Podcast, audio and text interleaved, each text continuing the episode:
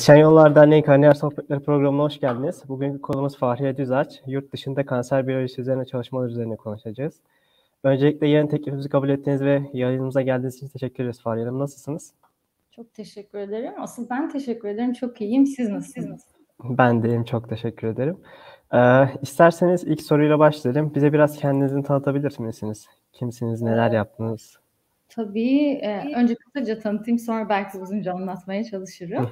E, ben e, ABD'de kanser biyolojisi üzerine çalışan bir e, araştırmacıyım e, basitçe. E, burada şu an kolon kanseri üzerine çalışıyorum. Kolon kanseri için geliştirilebilen belki kanser önlemeye yarayacak aşılar geliştirmeye çalışıyoruz.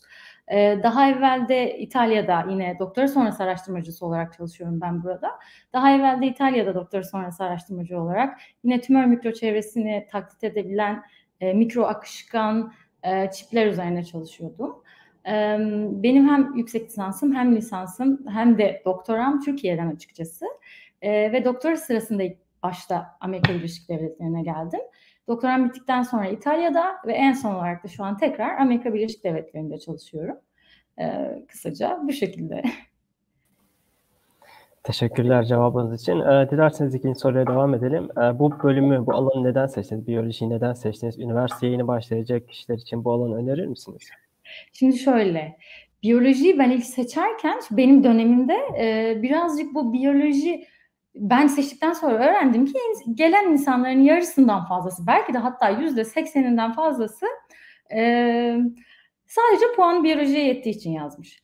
Benim gibi işte birkaç tane daha arkadaş vardı. Bizler gerçekten merak ediyorduk ve biyolojiyi bilim için kullanmak isteyen tiplerdik büyük ihtimalle. E, çünkü benim tek, tek seçeneğim biyoloji değildi açıkçası ve isteyerek ve bilerek seçtim. Ee, şimdi geçmişte eğer seçecek olsaydım yine seçer miydim? Seçerdim. Şu an bulunduğum e, yerden çok memnunum. Ancak şu an günümüz şartlarında eğer yurt dışında bir kariyer düşünülmüyorsa temel bilimler seçmenin yani işte biyoloji, kimya, matematik, fizik çünkü ben matematik de çok istiyordum. Çok arada kalıp biyoloji seçmiştim. Ee, biraz Türkiye için riskli olduğunu düşünüyorum. Eğer Türkiye'de devam etmek istiyorlarsa.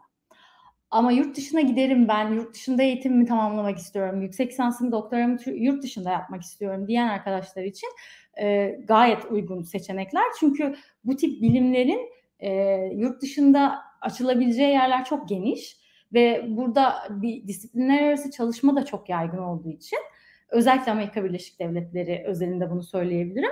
Çok rahat bir şekilde e, yüksek lisans doktora yapacak ve kariyer, akademik kariyer yapabilecekleri alanlar bulabilirler. Hatta yani özel sektör de bulabilirler büyük ihtimalle. E, o yüzden bu bunlar Türkiye dışı için çok iyi seçenekler hala okuyabilirler. Ancak Türkiye içi için maalesef aynı şeyleri söyleyemeyeceğim. Yani evet biraz ben de katılıyorum sizin. Evet yani işsizlik şimdi yurt dışına gelen bu birimden gelen özellik işte biyoloji için konuşayım ben şimdi ama 100 tane arkadaşım herhalde fizik, kimya her yerden gelen biyokimya Şimdi bizler ilk başta mezun olduğumuz zaman ya çok düşük maaşlarla işe başlatılmaya çalışıldık ya da işte böyle işte akademiye girdik, burslarla bir şekilde geçindik. Yani kendi standart ihtiyaçlarımızı karşılayacak kadar bile para kazanamadan Türkiye'de bilim yapmanızı istiyorlar.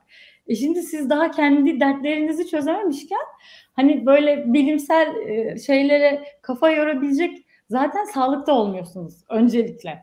Şimdi bu yüzden hani o iş biraz e, işin komedi kısmı oluyor. Şimdi ben düşünüyorum da daha evvel hep ben burs alarak yüksek, yüksek lisansım ve doktoramı tamamladım. E, TÜBİTAK e, bursuyla yapmıştım ve bursiyerdim. Ona rağmen hiç yani burs almadan çalışan arkadaşlarımız da vardı. Ona rağmen öyle mükemmel zamanlar geçirdim. Bir elim yağda bir elim baldaydı diyebileceğim bir hayatım yoktu açıkçası. Bu yüzden yani çok iyi düşünülmesi gereken şeyler bunlar yurt dışına çıkmadan da yurt dışına çıkıp mutlu olacağını düşünmeleri arkadaşların da risk. Önce kısa süreli de olsa bir herhangi bir yurt dışı deneyimi yaşamalarını tavsiye ederim. Çünkü hemen şöyle bir örnek vereyim. Konuşmayı sevdiğimi görmüşsünüzdür sanırım. Biraz konuşkan biriyim var. Evet. Ee, şimdi ben çok yakın arkadaşımla birlikte ilk başta yurt dışına. Hatta şöyle başlayalım. Ben doktora sırasında ilk başta e, yurt dışına çıkış yaptım. Doktora sırasında bir proje geliştirerek TÜBİTAK'ın e, e, 2214A doktora sırası e, yurt dışı araştırma programıydı bu sanırım. Tabii adı böyle olması lazım. Bu programa başvurdum ve projem fonlandı. Bu fonlandıktan sonra TÜBİTAK sizi bir yıl süreyle yurt dışına gönderiyor. Bu süre boyunca da sizin e, orada kalma gideriniz olarak işte Amerika için 1800 hala aynıymış. Baktım e, Avrupa için de 1500 e, euro, Amerika için 1800 dolar veriyor size. Ee, ama herhangi bir proje fonu vermiyor. Yani projenizi yazıyorsunuz siz ama gideceğiniz birimle önceden konuşup ben bu, bu alanda bir proje geliştirmek istiyorum diyebilirsiniz. Veyahut da yazışıp işte sizinle çalışmak istiyorum, benim deneyimlerim bunlar. Siz hangi projelerde çalışabilirim? Kendi e, proje, benim kendi giderlerim karşılanacak. Ancak hani proje giderlerini sizden bekliyorum gibi konuşarak biz bu şekilde yapmıştık. Yine ben Amerika'da e, MD Anderson Kanser Merkezi'nde, Texas'ta e, deneysel tedaviler biriminde ilk başta konuşarak bir yer buldum.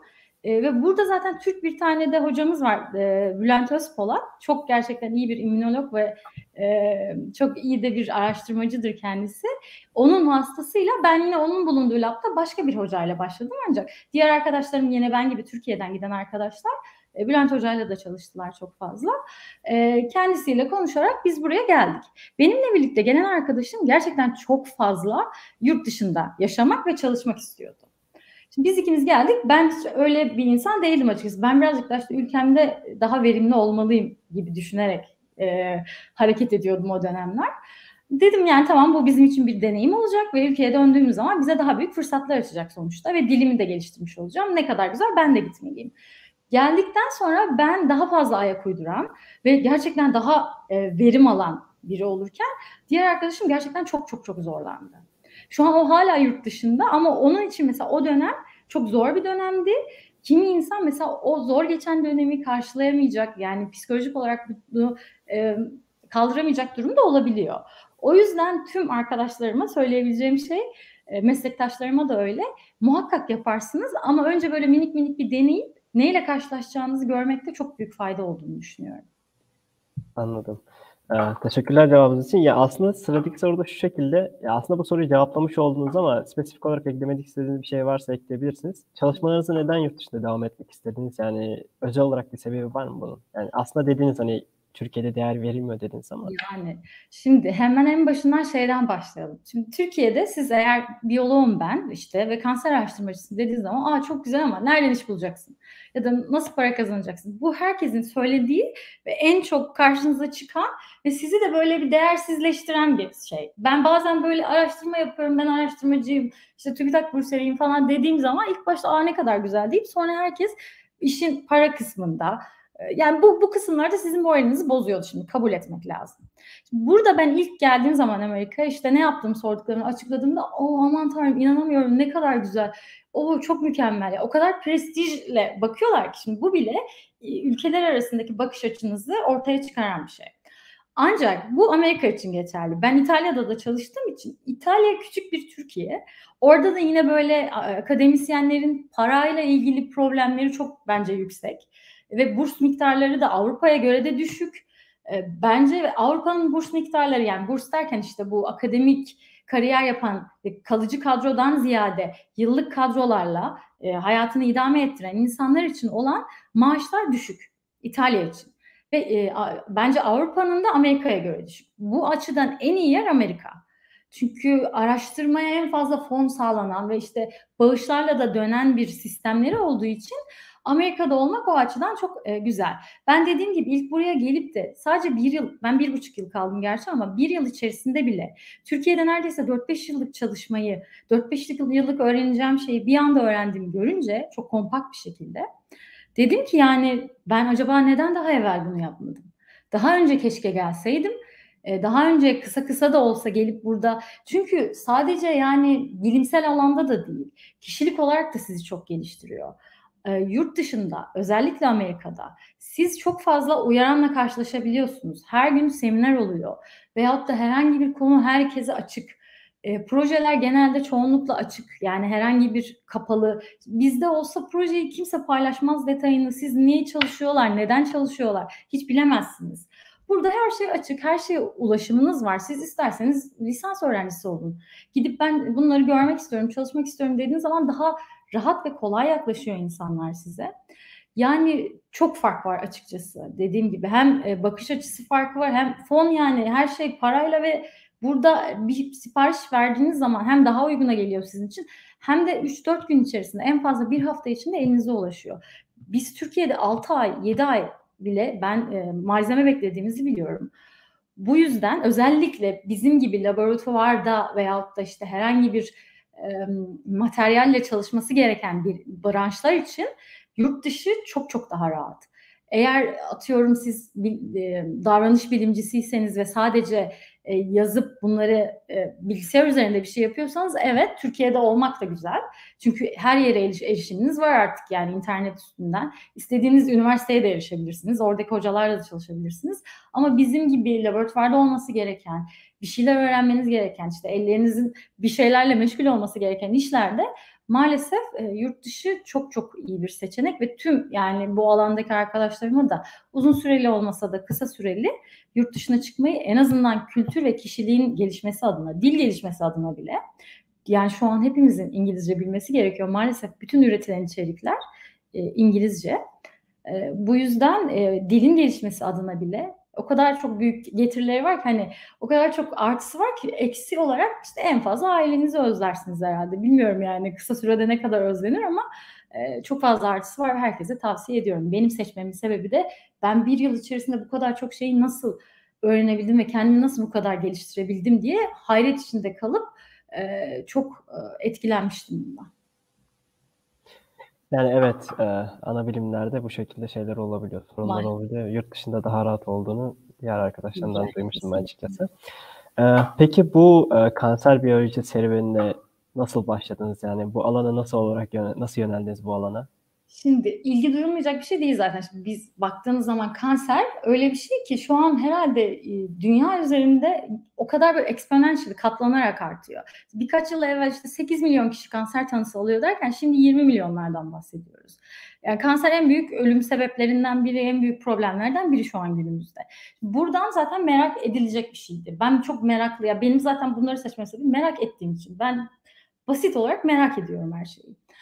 Ee, ancak Şimdi ben kök hücre ana bilim dalında yüksek lisansımı ve doktoramı yaptım ve kök hücreye başladığım zaman kanserde de bu kök hücre özelliği gösterebilen hücrelerin olduğunu, işte bu hücrelerin hem işte kemoterapi hem radyoterapi direncinden hem nüksten hem metazdan bunlardan sorumlu olabileceğini, kaçış mekanizmalarının çok gelişmiş olduğunu vesaire gibi bir takım e, yazılar sürekli yani bu makaleler görmeye başladım ve çok ilgimi çekmeye başladı. İlk başta kansere giriş sebebim aslında kanser kök hücresi üzerine yaptığım çalışmaların başlamasıyla oldu. E şimdi kansere girdiğiniz zaman da o kadar çok hala aydınlatılmamış şey var ki kanserde yani ister istemez. Çünkü eskiden de vardı ama yenilerde bildiğiniz ve yenilerde daha çok üstüne gittiğimiz şey. Ve gerçekten işte bu CRISPR'lar olsun, işte bu yeni mRNA aşıları olsun, bizim yapmaya çalıştığımız aşı da benzer bir mekanizmayla gidiyor. O kadar yeni alan var ki şimdi birazcık bilimde Önemli olan işte novelty dediğimiz yeni alana yönlenebilmek. E şimdi ben kök hücre zaten çok yeni olduğu için aslında kök hücre ana bilim dalını seçmiştim. Bir de böyle bir şey var mesela lisansüstü seçerken çok seçeneğiniz olabiliyor. Çünkü yani size herhangi bir vesaire para vesaire ödemedikleri için notlarınız vesaireniz de iyiyse bu çok önemli bir şey. Dilinizde varsa genelde alınıyorsunuz bir yerlere. Ancak nereyi seçtiğiniz önemli oluyor. Mesela ben histoloji, embriyoloji seçecekken dedim ki kök hücre çok çok daha yeni bir şey ve çok ilgi duyulacak bir şey. E, bence ben burayı seçmeliyim. Belki histoloji embriyoloji ana bilim alanında yüksek lisansım ve doktoramı bitirsem embriyolog olarak işte bu e, ay tüp bebek merkezi diyebileceğimiz yerlerde tırnak içinde şimdi IVF falan arkadaşlar kızmasın çalışıp hani paramı kazanacaktım ve yurt dışı kariyerim hiç olmayacaktı. Yani bunlar sizin biraz ne beklediğinizle de alakalı olarak ilerliyor. Ben birazcık daha bilinmedik ve daha fırsat olacağını düşündüğüm alanlarda başlamak istemiştim.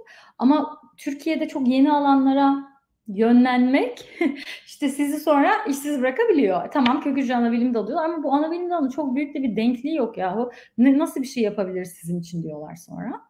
Bu yüzden yani ne istediğinizi, nerede olmak istediğinizi en azından hayatta her şeyi bence planlayamayız ama en azından yani yurt dışında mı ben bir süre kalmak istiyorum? Yoksa Türkiye'de mi devam etmek istiyorum? Önce cevap verip daha sonra buna göre işte o zaman Türkiye'de kalmak istiyorsan birazcık daha belki ayağı yere basan ve işte bilindik ana bilim dallarıyla başlayabilirim. Kanserle ilgileneceksem de yine oradan ilgilenebilirim. Atıyorum yeni bir şeyle ilgileneceksem denebilirim. Ama benim için kanser kök hücresiyle başladı ve sonra da çok hızlı ilerledi. Ee, geldiğim burada geldiğim ilk merkez doktora sırasında geldiğim merkez Amerika'nın en iyi kanser merkezi. Böyle olunca ister istemez biraz seçerek biraz da tesadüflerle e, kanser e, alanında ilerlememe devam ettim. Peki sizce bu alanda Türkiye'de yapılan çalışmalar yeterli mi? Şimdi bu gerçekten çok aslında e, üzücü ve riskli bir soru. Neden? Türkiye'de aslında mi, yani çok mükemmel projeler ve şeyler yazılıyor.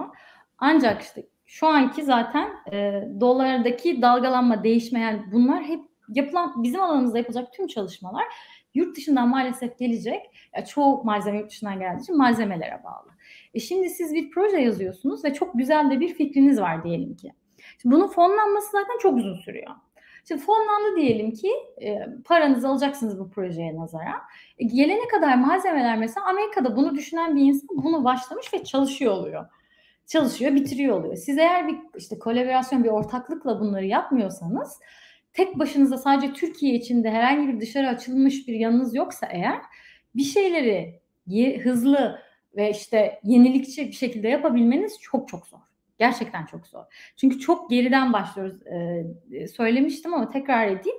Yani biraz bir Türkiye'deki akademisyenler özellikle bu alandaki akademisyenler e, ağaca tırmanmaya çalışan balıklar gibi. Ama hani burada bir göl var bir en azından. Göl hadi Avrupa'da göl var, Amerika'da belki de deniz var ve istediğiniz yere gidebiliyorsunuz. Bu yüzden yapılan çalışmalar yetersiz. Birincisi fonlanma problemi oluyor maalesef. E, bu fonların çıkması vesairesi, malzeme gelmesi çok büyük problem. Bu birincisi. İkincisi de bizim proje yazmamızda maalesef şöyle bir garip yani Türk e, de alakalı olabilir. Biz çok seviyoruz çünkü böyle büyük büyük başlamayı. Çok böyle uçup kaçıp projeler yazılıyor. Diyor ki işte mesela çok basit yani e, komik bir örnek vereyim işte. Kansere çare bulacağız, şunları şunları yapacağız, bunlar bunlar bu ilaçları kullanacağız ve mükemmel bir şey olacak diye bir proje yazılıyor. Mantıklı da yani yapılmayacak bir şey yok ama işte o sürede bu bunların hiçbirini e, lojistik olarak ve plan olarak biz planlamada da biraz maalesef e, bunu yapıyoruz. Güzel planlanmadan bir proje veriliyor. E sonra sadece böyle minicik bir mekanizma çözmüş bir şekilde bitiyor bu proje. Bu da herhangi bir problem çıkmadan kapatılabiliyor. Şimdi bu yurt dışında böyle değil. Ben e, çok yenilerde yine e, Texas eyaletinin kanser önleme biriminin bir proje yarışmasını kazandım ve e, umarım Ocak ayı itibariyle kendi projeme başlayacağım ve kendi fonumu, kendi maaşımı da, kendi e, araştırma fonumu da kendim karşılayacağım. Şimdi ben bunu yazarken o kadar çok önce data koydum ki yani preliminary data nasıl çevireyim yani daha evvel yapılmış e, araştırma e, deney koydum ki biz bunlarla Türkiye'de bildiğiniz proje yazıyoruz zaten. Bu insanlar proje yazmak için bu deneyleri yapıyorlar. Yani yazdığınız projenin, hipotezinin doğruluğunu kanıtlamak için milyon tane deney yapmışlar ve diyorlar ki işte bunları bunları bunları yaptık biz. Bu deneyler elimizde yapılabilir görüyorsunuz. Sonuçları da bu şekilde ve bu yüzden bizim bu sunduğumuz hipotez şu kadar sürede, şu kadar zamanda yapılabilir. Ve gerçekten dedikleri sürede, dedikleri şekilde ve dedikleri yayın adediyle bunu yapabiliyorlar. Bizde bu alan çok eksik. Planlama alanı eksik. İşte öncelikli olarak e, elimizdeki dataları göstermeden de projeler çıkabiliyor. Belki hiç yapmadığı bir şeyi ben yapacağım diye yazabiliyor araştırmacılar ve bu çıkıyor. Çünkü mantıklı, yapılabilir bir şey aslında. Ama daha evvel hiç kimse yapmamış bunu. E sonra ne oluyor? İşte olmadı etmedi problemler çıktı işte. Şu oldu bu oldu derken çok böyle minimal söylenenin onda biri yapılsa bile şey oluyor. Okey kapatabiliyor yani o projeyi. Bu da bir problem. Bu yüzden yetersiz olabiliyor. Yani maalesef en e, sonuncu ve en bence problematik kısım da bizde biz disiplinler arası iletişim ve disiplinler arası çalışma yeni yeni ilerlemeye başladı. Ben ilk başladığım zaman mesela işte biyolog ya da işte kanser biyoloğu olarak şimdi siz ne anlayacaksınız hastayla yapılacak şeylerden deniyordu. Ama ben mesela oradaki o minik mekanizmayı çoğu e, işte tıpçı arkadaştan daha iyi biliyorum aslında. Şimdi nasıl olacak bu? Sen benimle çalışacaksın, ben senden öğreneceğim, sen benden öğreneceksin ki bir şekilde bir yerlere gidebileceğiz.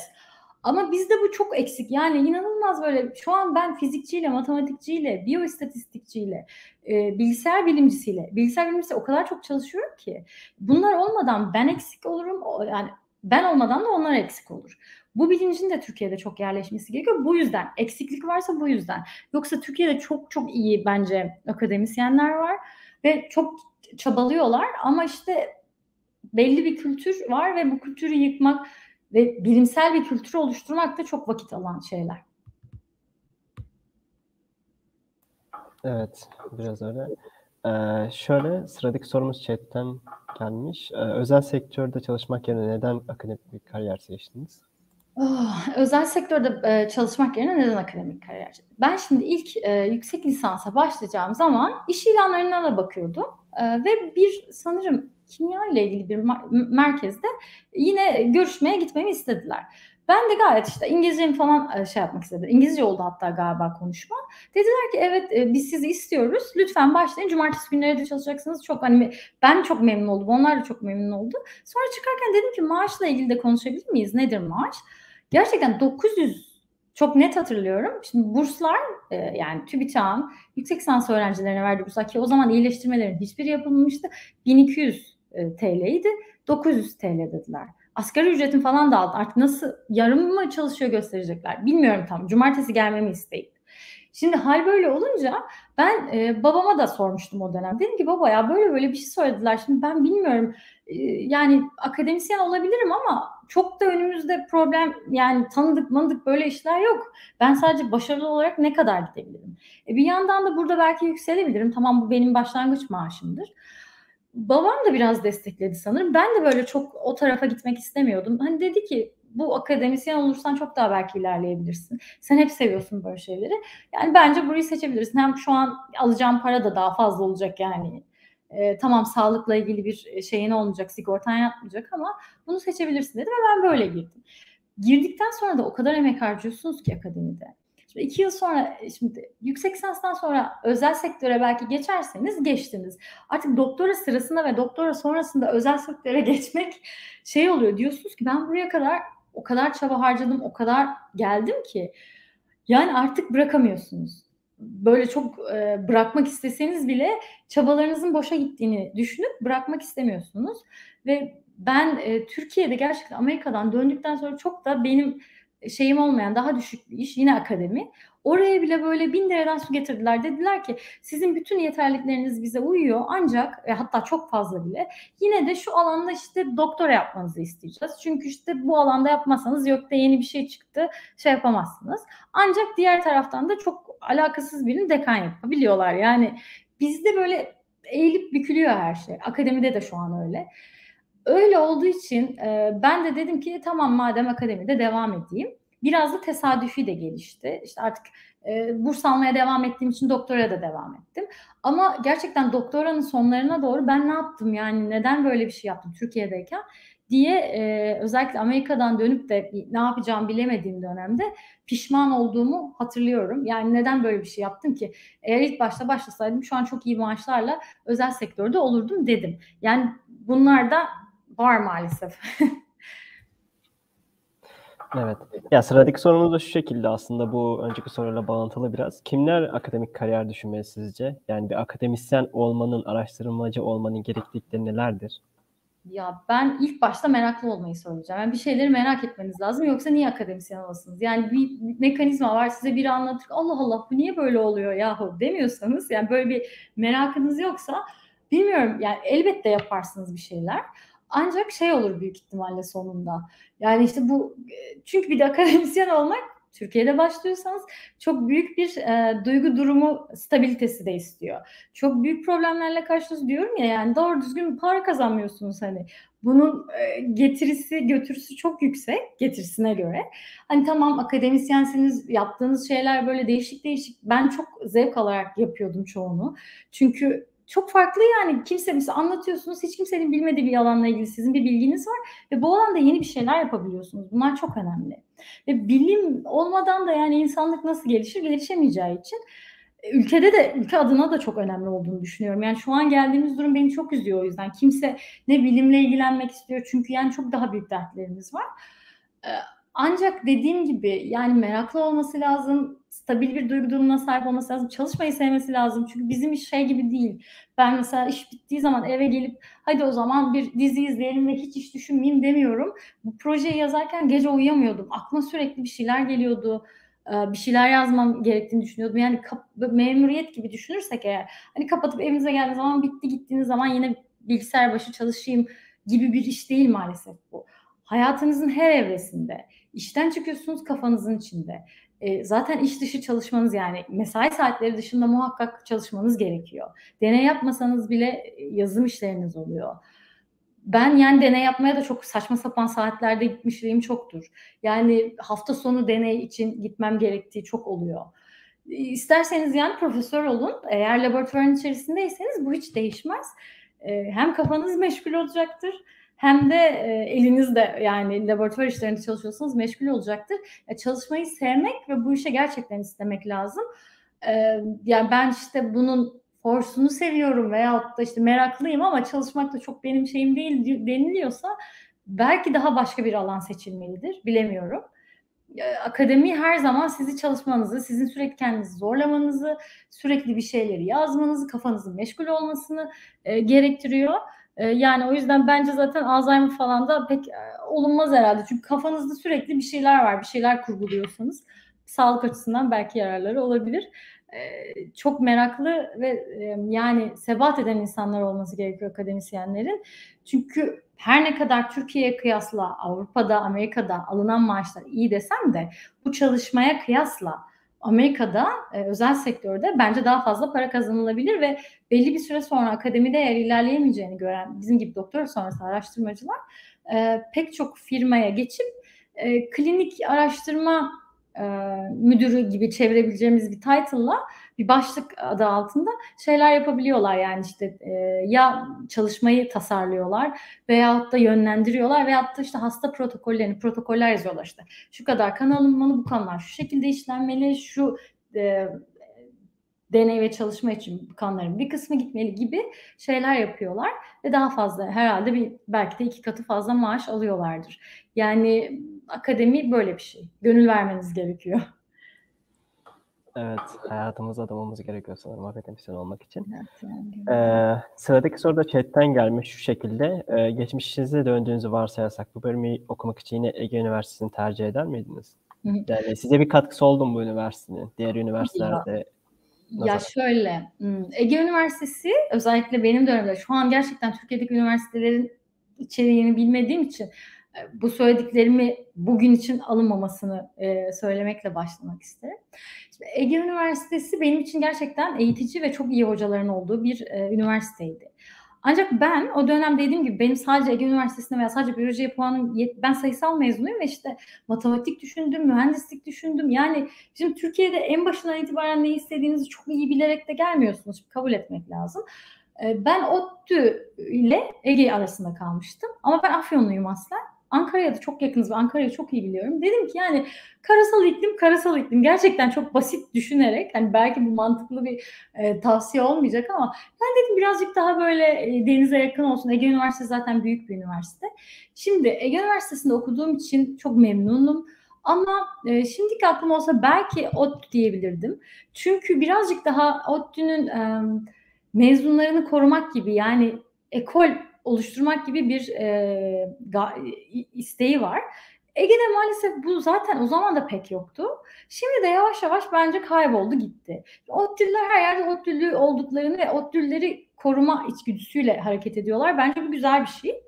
Ee, Ege'de pek o yok. O açıdan belki hani ODTÜ'yü düşünebilirdim ama aldığım eğitim özellikle biyoloji alanında aldığım eğitim bence yani yetersiz diyemem. Gerçekten güzel çalışmalar yapan çok iyi hocalarımız vardı hala çok iyi öğrendiğimi düşünüyorum çoğu şeyi. E, aynı şeyi ben lisem için de söyleyebilirim. Bizim dönemimizde e, Anadolu liseleri gerçekten çok iyi eğitim veriyordu. İngilizce de çok iyi veriyordu. Ben hiç İngilizce ile ilgili kursa vesaire bir şeye gitmeden e, ilk geldiğim zaman tabii konuşma konusunda zorlanmalar yaşadım ama bunlar pratikle aşılan şeyler.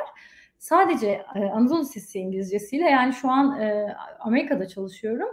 Bu yüzden hani yaptığım seçimler konusunda pek bir böyle neden neden dediğim yok ama dediğim gibi ODTÜ'yü seçebilirdim e, o ekolleşme ve o sahip çıkma açısından çünkü çok bocaladığım dönemler oldu lisansüstü yaparken. Yani ben yapıyorum ama işte Ege'li sen hiçbir özelliği yok mu bunun Ege Üniversitesi içerisinde özellikle diye düşündüğüm çok oldu.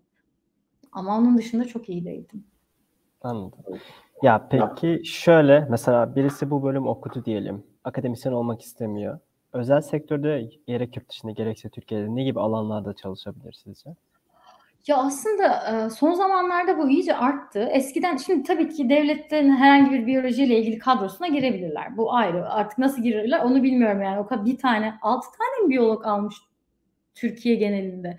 Yani şimdi o kısım çok bence sallantılı ama özel sektörde özellikle son yıllarda klinik research işte klinik araştırma yöneticisi, araştırma uzmanı, işte e, bu e, yapılan deneyleri yapılan makinaları tanıtmak ve bunların ne işe yaradığını anlatmak adına çok iyi hem de yani yurt dışı ayakları olan firmalarda çok fazla inanılmaz başarılı arkadaşlarım var. Yine benim gibi biyoloji mezunu ve şu an o, o alanlarda hala çalışıyorlar ve iyice arttı artık bunlar. İşte eskiden işte biyoloji e, ya bankacı olma işi de çoktur biliyorsunuz işte biyoloji, kimya, fizik okuyan insanlarda. Şu an o hep böyle bir reprezentlik ilaç tanıtımı veyahut da ürün tanıtımına gitmişti bir dönem benim zamanımda. Şimdi çok daha bence güzel bir şekilde evrilip yapılan bu klinik çalışmaları yani ister istemez Türkiye'de bu arada bence tıp alanında çok iyi yerdeyiz. Bu yapılan e, tıbbi çalışmalar diyelim bunların e, deneysel kısmını çünkü yapılan çalışmalardan e, ilaç firmaları veyahut da cihaz firmaları diyelim büyük firmalar belli bir e, çıktı almak istiyorlar. Bu yapılan çalışmanın işte e, hastaya işte ne bileyim işte çalışılan hastalığa etkisi nedir? Bunları yöneten şu an çok fazla biyolog var ve bunu yapacak biyologların dışında daha iyi bir yani biyolog, biyokimyagerlerin dışında daha iyi bir alan da yok. O alanlarda çok güzel iş bulan arkadaşlarım var. Yurt dışında zaten dediğim gibi akademi için biçilmiş kaftan. Özel sektör için de yine bu aynı e, şeylerin e, yurt dışında daha geniş versiyonları var. Mesela işte bu klinik yöneticilik ayrı. E, protokol yazıcılığı yani bunların e, yapılacak protokolleri yazmak ayrı. Yine bunlarda da biyologları alıyorlar. Ama burada şöyle bir nüans var. Bu, bu ana bilim dallarından mezun olup yurt dışında ım, iş sahibi olabilmek için çoğunlukla öncelikle doktora yapmış olmak ve doktora sonrası araştırmacı olarak da bir yıl çalışma şartı istiyorlar bildiğim kadarıyla. Bir yıl doktor sonrası araştırmacı olarak çalıştıktan sonra özel firmalara girip tüm bu şeyleri yine yapabilirler. Ee, söylediğim işte ilaç firmalarında bu, Amerika'da çok daha geniş dediğim gibi. Herhangi bir firmada herhangi bir ürün için yapılan deneylerde çalışabilirler. Ne bileyim işte e, tanı laboratuvarlarında çalışabilirler. Türkiye'de daha kısıtlı olmak üzere yine de Türkiye'de de var bildiğim kadarıyla. Artık bunlar da gelişiyor. Ama akademi dışında tabii daha zorlanarak iş bulunacağı kesin. Çünkü dediğim gibi çoğu insan sadece puanı oraya tutuyor diye kazan. Çok iyi üniversitelerden bahsetmiyorum tabii ki ama çoğu üniversitede hala biyoloji bölümü var bence. E, yani sadece puanı oraya tutuyor diye e, kazanıp sonra da hani serseri mayın gibi her yere başvuruyor insanlar. O yüzden nerede okuduğunuz da önemli. Çünkü seçilirken e, ister istemez onları da seçilecektir. Yani A üniversitesinden değil de adı bilindik bir üniversiteden seçileceğini düşünüyorum. Nerede okuduğunuz çok önemli. Nerede okuduğunuzdan sonra da dediğim gibi ne alana gitmek istediğiniz önemli. Birazcık daha arttı. Ama yine de mükemmel iş imkanları var mı Türkiye'de? Bence yok. Yurt dışında var mı? Daha fazla ama daha büyük çaba gerektiriyor. Peki şöyle bunun tam tersini düşünelim. Yani bu herhangi bir kişi bu biyoloji ana bilim dalını seçti. Birinci sınıfta akademi üzerine ilerlemek istiyor. Yolun Hı. en başında ne gibi çalışmalar yapmalı ki bu alanda daha rahat ilerleyebilesin? Şimdi dediğim gibi hiçbir şeyden emin olmamak gerekiyor. İşte ben akademide çok mükemmel işte akademik çalışma yapmak istiyorum diyor.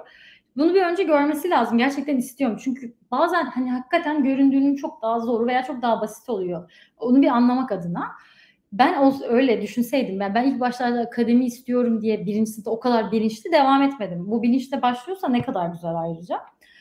Ben olsam ilgi duyduğum konuyla ilgili çalışan bir eğer hoca varsa yani oradaki yapılan e, alanlarda alıyorsunuz, ders alıyorsunuz. Derslerde herhangi birindeki bir hocanın anlattığı bir şeye ilgi duydunuz. Gidip işte ben böyle böyle ilgi duyuyorum çünkü hocaların e, özellikle biyoloji alanındaki çoğu hocanın e, büyük ihtimalle projeleri vardır.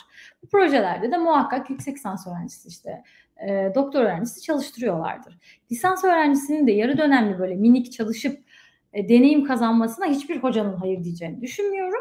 Gidip hocalarıyla konuşup ilgi duyduğu alanda ben böyle böyle ilgi duyuyorum, görmek istiyorum. Hani nedir benim e, bunu yapabilme kap- kapasitem, sevecek miyim? E, işte akademide ilerlemek istiyorum. Lütfen bana yardımcı olur musunuz derlerse ve işte bir şeyleri araştırıp kendileri daha proje yazıp bile yani gidebilirler ama tabii o daha e, bilgi ve şey birikim gerektiren bir şey. Ona gelene kadar var olan bir projeye entegre olmak isteyebilirler. Ben sanmıyorum ki hocalar da Aa, hayır canım ne münasebet biz sizle uğraşamıyoruz öyle bir şey demezler. Biri dese beşi demez. O yüzden istedikleri alanla ilgili böyle minik minik çalışmalar yaparak başlayabilirler. Ha baktılar ki gerçekten seviyorlar. Aa, hakikaten ben bu işi yapmak istiyorum diye. Şeyi hemen araştırmaya başladılar işte. Türkiye'de devam edeceklerse hocayla konuşup yine işte istedikleri hocayla konuşup e, bir proje yazmak. Dediğim gibi işte TÜBİTAK projesi yazıp o projenin çıkmasını e, mezuniyet zamanlarına da çünkü bu zamanlama da çok önemli Türkiye'de. Yoksa bir süre işsiz güçsüz beklersiniz yani.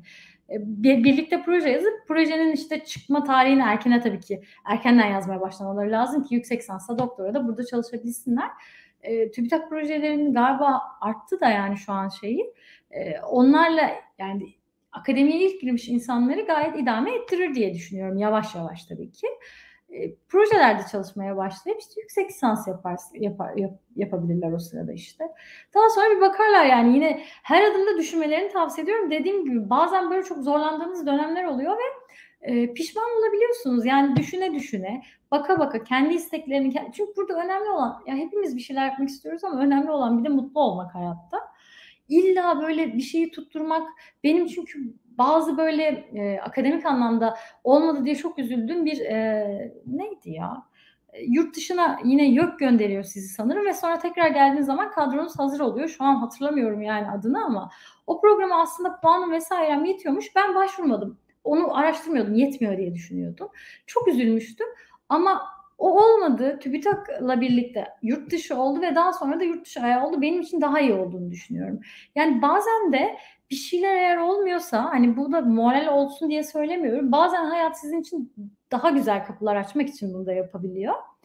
O yüzden çok da böyle o olmadı bu oldu kafayı takmayıp istedikleri bir şey varsa minik minik üstüne gitmeye başlayabilirler dediğim gibi en başından bir hocayla konuşup ben bu projede çalışabilir miyim?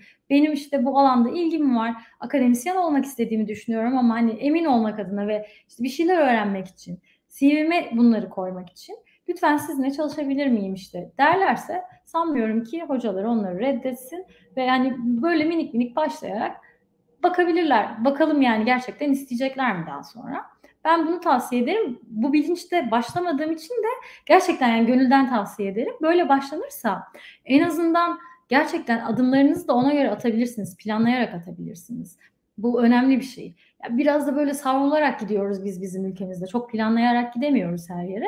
Birazcık daha bunu planlı hale getirmek gayet güzel olurdu bence. Evet. Ya aslında şöyle birazcık da olsa geçmişteki pişmanlıklarınızdan bahsettiğiniz ama genel olarak böyle eğitim hayatınızda keşke şunu şöyle yapsaydım daha iyi olabilirdi benim için dediğiniz bir şeyiniz var mı? Anınız var mı? Var aslında. Şimdi ben e, çok fazla e, ezbercilik biyoloji olduğu için biraz ister istemez bir şeyleri kafanızda çok tutmanız gerekiyor. Ben böyle mantık olmayan şeyleri kafamda tutmayı ezberlemeyi çok sevmem. O yüzden böyle herhalde yüksek lisansın e, doktora yeterliğe çalışırken, yeterliğe de çalışma ve yeterlik sınavınız geçmeniz gerekiyor. Ya dedim ben yani neden matematik vesaire yani daha böyle hesap kitap yapabileceğim bir şey seçmedim. O kadar böyle yani bu konuda bir minik pişmanlık değil mi? Çünkü o alanda da akademide devam edebilirdim. Ve şey de birazcık daha böyle hesaplayabildiğim, birazcık daha mantıkla ilerleyebildiğim işlerin daha benim için uygun olduğunu düşünüyorum. O alanda hala böyle bir şeyi bir tık ezberlemem, kafamda tutmam gerekiyorsa ya hep böyle bir bocalıyorum hala. Ama e, yani kafamda tutamadığımdan değil. Hafızam da çok güçlü ama hiç sevmiyorum gerçekten mantıksız. Şimdi mantık mantığa oturtmaya çalışıyorum işte bir şeyi anlarken. Eğer oturmuyorsa benim mantığıma ve mantıksız bir şekilde kafada tutmak gerekiyorsa çok zorlanıyorum. Bu yüzden onu düşündüm yani. Acaba dedim ben daha böyle birazcık daha e, hesaplamalı işlerle ilgili bir kariyer mi yapsaydım? Ama onun dışında gerçekten yani lise hayatımda da, üniversite hayatımda da, üniversitede böyle bir bocaladım şimdi. İş bulma sürecinde çok zorlandığımı görünce Ya dedim ben niye böyle bir şey yaptım ki? İnsanlar zaten işte puanı tutmadığı için gelmişler. Senin ne zorun vardı? Yani gitseydin herhangi bir adı olan mühendislik vesaire bir şey okuyup bir yerlerde öyle dediğim anlar oldu. Ama şimdi tekrar şu an bana soruyorsunuz dönüp baktığımda şey demiyorum yani. Aa niye öyle yapmadım demiyorum. Şu an olduğum yerden gideceğim yoldan memnunum açıkçası ara ara böyle minik pişmanlıklar oluyor ama bence yani yüzde yüz herkes de yaptığı işte mükemmel ya hiç böyle düşünmedim de diyemez sanırım. Yine de yaptığım şeyi çok severek yapıyorum. Teşekkürler cevabınız için. Ee, sıradaki sorumuz da şu şekilde. Ya aslında bu genel bir soru bu. Ee, genel çerçeveden baktığınızda yurt dışında yaşamanın size göre zorlu yanları nelerdir? Ya dediğim gibi ben ilk buraya gelmeden evvel çok zorlanacağımı, eyvah ya nasıl yapacağım, ben de hiç düzenini bozmayı seven bir insan değilim e, gibi böyle düşünerek e, işte biraz böyle stresli bir insanımdır da. Ya nasıl olacak bu işler? Sosyal açıdan böyle çok aktif miyim tartışılır. Şimdi Amerika'daysanız sizin sosyal olarak gerçekten konuşkan ve şey olmanız da beklenebiliyor bazen. Çok böyle soru işaretleriyle gelip çok rahat alıştım çok böyle severek işte düzen çünkü çok büyük bir düzen var burada. Her şey sizin için yapılmış. Şöyle ki araştırma için geliyorsunuz. Ee, bilgisayarınız hazır, çalışacağınız yeri hazırlıyorlar. Yani bir alanınız var çalışmak için. İsterseniz lisans öğrencisi olun. Hiç fark etmez.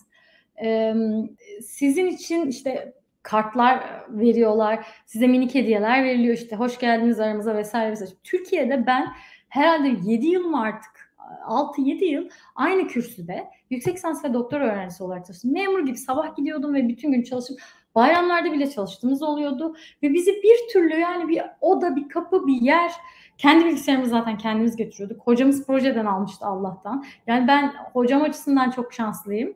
Ee, doktor Gülperi Öktem yani e, o olmasa bilmiyorum nasıl bu kadar da aslında ilerlerdik ama bu da çok önemli bir şey. Yani Amerika'da her şey size hazır ve sizin kullanımınız için. Ama işte Türkiye'de dediğim gibi sürekli tırmalamanız gerektiği için bu rahatlığa çok rahat, çok çok, çok çabuk alışıyorsunuz. Aynı tırmalama tarzı şeyler İtalya'da da var. Bunu söylemeden geçemeyeceğim. Küçük Türkiye yani zaten İtalya bence. E, o yüzden şimdi yurt dışında kastımız eğer Amerika ise her şey çok rahat, çok hızlı.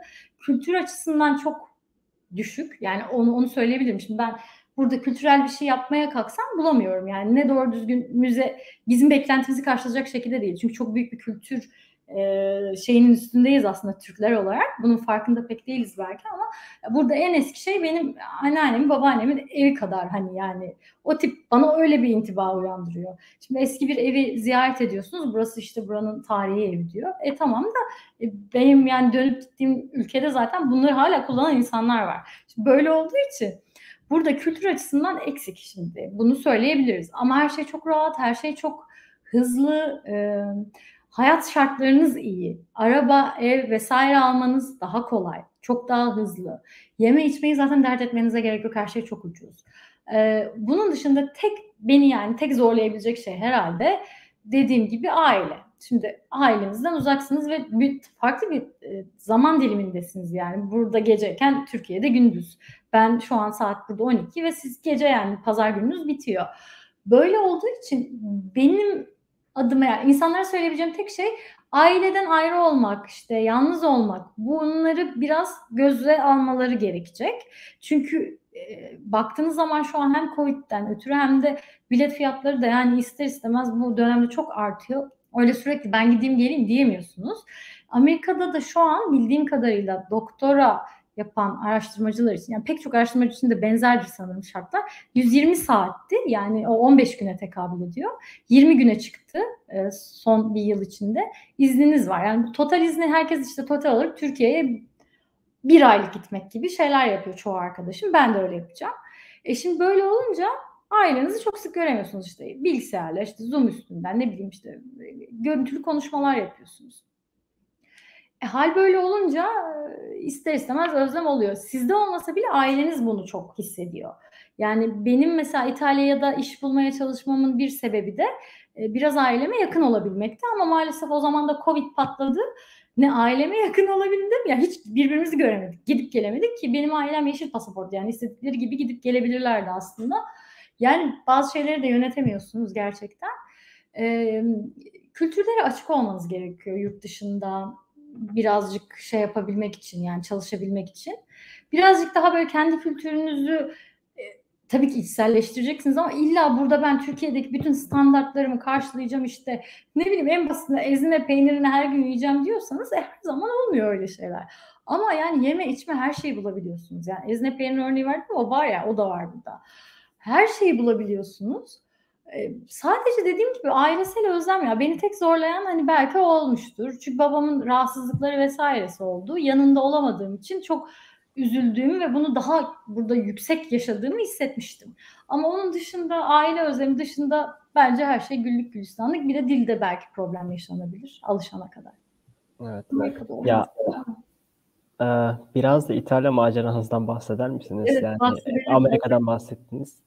Orası epik zaten. Şimdi ben İtalya'ya gerçekten çok büyük, e, İtalya'da çalıştığım proje, e, şimdi İtalyanların özellikle şöyle bir güzel yanı var. Ne böyle trendse, ne böyle yeni ise bunu bulup bununla çalışmaya başlıyorlar. Baktığınız zaman pek çok kanser alanındaki yeni şeyle ilgili yayınlarda basit basit yayınlar da olsa hep İtalya'dan çıktığını görürsünüz. İlginç bir şekilde trendleri çok güzel takip ediyor İtalyanlar. Çünkü bence az çalışmayı sevdikleri için olabilir. Yani bilmiyorum. Trendi bir şey yapalım çok fazla uğraşmadan bir yerlerde yayın yapalım diye düşünüyor olabilirler. Bilemem. Ee, şimdi benim bu çalıştığım projede gerçekten değişik yani işte biz mikro akışkanlarla çiplerin içinde e, kanser dokusu geliştirdik orada. Ve çok güzel bir projeydi. Ancak işte İtalya maalesef e, dediğim gibi hem bürokrasi açısından hem de size verdikleri şimdi hep maaştan konuşuyor gibi oluyorum ama ben gerçekten bu işleri bulurken tamam yani evet çok güzel fırsatlarım olacak, çok güzel akademide gelişeceğim ama kendimi idame ettirebilecek miyim? Benim çok büyük bir sorumdu ilk başlarda.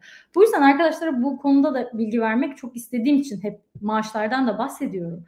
Yani inanılmaz e, düşük maaşlar. Yani İtalya'da zaten tüm e, maaşlar e, diğer ülkelere göre düşük sanırım. Avrupa ülkelerinden bahsediyorum. E, insanlar hep iki işte falan çalışıyor mesela işte akademide ve öğretmenlik yapıyor vesaire. Böyle şeyler çok var. E, bu yüzden İtalya çalışmak için zor bir ülke. Hem yani Türkiye'den hallice e, yani yine tabii ki alım gücünüz daha yüksek de e, yani Türkiye'den iki kat daha iyi diyelim mesela ama Amerika on kat daha iyi. Onu söylemek istiyorum. Alım gücünüz o çok mükemmel olmuyor. Özellikle büyük şehirlerdeyseniz. Ben Venedik'teydim. Kafosköy Üniversitesi'ndeydim. E, Venedik turistik olmasına rağmen Venedik'in bile turistik olmayan Mestre diye işte insanların yaşadığı daha şey kısmı var. Orada yaşadığım için yine görece uygun sayılabilecek bir kira ve işte şey ödüyordum. Şu an hala Milan'da eğitim gören, e, eğitim gören diyorum, akademisyenlik yapan bir arkadaşım var. Ya inanılmaz paralar, ya oda fiyatları bile bin dolarlar falan hani yani İtalya için bunu göze almak lazım. İtalya'da dil çok büyük bir problem. Yani İngilizce biliyor olmanız hiçbir şey ifade etmiyor. Ben ilk başta İngilizce konuşarak kesinlikle ev yani İngilizce konuştuğum için yüzüme kapatıyorlar telefonu. E, İtalyancanız böyle çatpatsa da ne kadar işe yarar bilmiyorum. Yani İtalyanca bilmeniz gerekiyor İtalya'da yaşayabilmek için. Turistik bir yerde olsanız dahi insanlar çok limitli e, İngilizce biliyorlar. Çok ilginç insanlar İngilizce biliyor gerçi. Mesela işte sokakta e, ki sokakta yatan insanlar vardır ya bunlar İngilizce biliyordu yani ben çok buna denk geldim. Veyahut da ilk gittiğim zaman e, kaldığım evin çok yaşlı bir sahibi vardı. Yaşlılar biliyordu. Gençler böyle çat pat biliyorlar. Ee, şey e, akademide tabii ki ister istemez işleri olduğu için bilen var ama hiç bilmeyen de var. Bence artık bizim akademilerimizde hiç bilmeyen insan kalmadı. Türkiye için konuşuyorum. Yani İtalyanca çok büyük bir problem oluyor eğer bilmiyorsanız. Yani ev bulmanız her şeyiniz problem yani orada. Ve çalışmak. İtalyanlar sürekli konuşmayı aynı şeyle ilgili konuşarak gitmeyi ve biz gibi böyle çok planlamadan projeleri de o şekilde yani çok güzel şeyler yazmışlar ama yarısını bile yapmıyorlar. Şimdi ben şey diye düşünmüştüm. E, iyi güzel hoş ben buraya geldim. Adı var. Eğitimi de güzel olacak. Ancak Türkiye'den de çok farklı değil yahu burası. Dediğim çok fazla oldu. Şimdi bunu göze alarak ya İtalya için konuşuyorum. Gitmelerini tavsiye ediyorum. Özellikle işte kimya, biyoloji, fizik, matematik Belki matematik farklı olabilir çünkü çok ekol üniversiteler var orada işte Padua olsun, yine Kako Kafaskör olsun ekonomi alanında falan. Ama bizim gibi e, temel bilimler, tıp bilimleri alanında çok iyi yerlere, çok nokta atışı gitmedikleri sürece bence her zaman Amerika daha tercih edilmeli. Veyahut da işte İngiltere olur. Oralarla ilgili bilgim yok. Ben İngiltere'ye bakarken kendimi İtalya'da bulmuştum. E, bunun dışında da yani İtalya'da çalışmak e, değil, İtalya'da olmak güzel. Yani çalışma koşullarınız, ben hiç e, Türkiye'de, akademide e, kadın olduğum için sözümün böyle birazcık daha az dinlendiğiyle karşılaşmadım. Hiç böyle bir şey olmadı. Tam tersi hatta. Ve ben İtalya'da bunu gördüm ve bunu İtalyan kadın arkadaşlarıma ben yanlış mı anlıyorum ama burada böyle bir şey mi var dediğinde yo İtalya bu konuda gerçekten çok e, şeydir bizde bu var gerçekten haklısın dediler. Yani e, benim söylediğim aynı şeyi eğer erkek bir aynı seviyede biri söylerse daha sorgulamadan kabul ediyorlar gibi gelmişti bana. Böyle şeyler de var yani çok ilginçtir. Avrupa'nın göbeğindeyiz o kadar kültür.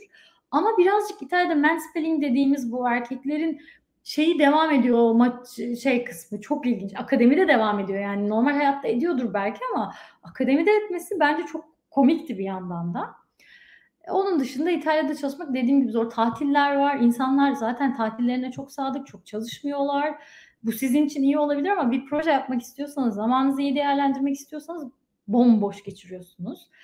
Yani yarı zaman çalışıyormuşsunuz gibi oluyor bir yıl içinde.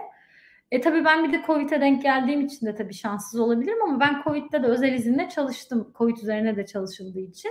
Aslında işlerim çok aksamadı Covid yüzünden. E, buna rağmen İtalya'yı ben e, bizim gibi bilim dalları için çok spesifik nokta atışı çok iyi lablara gidiyorlarsa elbette tamam. Ama işte burada da bir iş buldum. Türkiye'den iyi midir? Yani evet kültür görmek istiyorsanız gidebilirsiniz ama çok büyük bir beklentiniz olmamalı. Ee, özellikle de işte seçenekleriniz varsa Amerika'da olabilir diyorsanız Amerika'yı tercih etmenizi tavsiye ederim. Teşekkürler cevabınız için. Ya isterseniz yayını böyle hafiften toparlayalım. Değil? Son sorularımızı alalım. Ya şöyle aslında hani Amerika'da genellikle her şey çalışma olarak çok iyi dediniz. Hani tek sorun işte aile özlemi falan filan dediniz. Peki e, böyle hani çalışmalarınızı bir noktada durdurup Türkiye'de kariyerinize devam etmeyi veya hani Türkiye temelli olarak dönmeyi düşünüyor musunuz? Öyle bir şey hemen düşünsem ailem ne kadar sevinir. Şimdi şöyle Amerika'yı hep böyle çok iyi anlatıyorum. Aslında kötü yanında söylemekte fayda var. Amerika'da herkes sizden daha çok çalışmanızı bekliyor. Bu bir gerçek. Yani İtalya'da ben çalıştığımın burada en azından en azından hiç çalışmıyorsam 3 katı çalışıyorumdur. Bunu göze almak gerekiyor. Yani daha lay lay lom, daha ben çalışmayayım ya o kadar da kendimi zorlamayayım deniliyorsa Avrupa belki daha avantajlı olabilir. Ama tabii ki bunun götürüsü de daha az e, deneyim, daha az işte ne bileyim yayın, daha yavaş ilerleyen bir kariyer. Amerika'da her şey çok hızlı ilerliyor ve sizden de çok büyük bir çalışma beklentisi oluyor. Burada ben üstünde çok fazla iş yükü, iş stresi hissettiğim dönemler oluyor dönem dönem. Ve ilk buraya geldiğim zaman bir yıl içerisinde tezimin çok büyük bir kısmını yapmam gerektiği için ve boynumda falan egzamalar çıkmıştı stresten. Diğer bir arkadaşım böyle sancılar giriyordu karnına. Sanıyorduk ki işte bir problem var böbreğinde. Değil. Stres tetikleyici, e, stresten ötürü reflü olmuş mesela. O da Türkiye'ye döndüğü zaman bunu fark etti. Yani sizin üzerinizde çok büyük bir stres oluyor. Bu koşturmacaya alışmanız gerekiyor. Bu yüzden elbette yani bir de şimdi kariyer açısından düşündüğüm zaman Amerika'dan dönmek ister miyim? Belki dönmemem gerekiyor.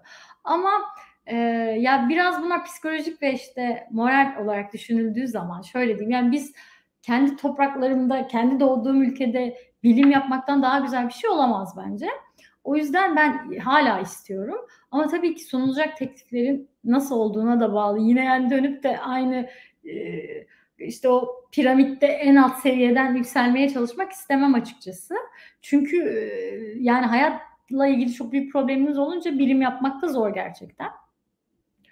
Bu yüzden dediğim gibi elbette e, zamanı gelince düşüneceğimi düşünüyorum. Şu önümüzdeki birkaç yıl için öyle bir tabii ki planım yok. E, ama e, dönmek özellikle yani dönmeyi istememin sebebi kariyerim adına değil de ülke adına oluyor. E, burada de, deneyimlediklerimi orada yayabilmek birkaç ne bileyim işte doktor öğrencisi olur, yüksek lisans öğrencisi olur. Bunlara bunu e, aktarabilmeyi açıkçası isterim. Her ne kadar eğitim yanımın iyi olduğunu düşünmesem de çok. Bu konuda e, böyle isteklerim var. Çünkü bu birazcık da gönül bağı ülkenize olan. Bu yüzden bence gelenler de istiyor olabilirler. Yoksa onun dışında çok da illa Türkiye'ye dönmeli miyim diye düşündüğümü düşünmüyorum. Şu an için öyle bir fikrim de yok açıkçası. Ama ilerleyen dönemlerde e, en azından ülkeye faydalı olmak adına tabii ki düşünüyorum. Teşekkürler. Ya aslında sorularımız bu şekildeydi. izleyicilerimizden gelen sorular. Ee, yanıtlarınız da gerçekten açıklayıcı ve gayet güzeldi. Teşekkür ederim bu konuda. Ee, Kesişen Yollar Derneği'nin Kariyer Sohbetleri programının bu haftaki bölümün sonuna geldik. Bir sonraki bölümlerde görüşmek üzere. Hoşçakalın. Görüşmek üzere. Çok teşekkürler.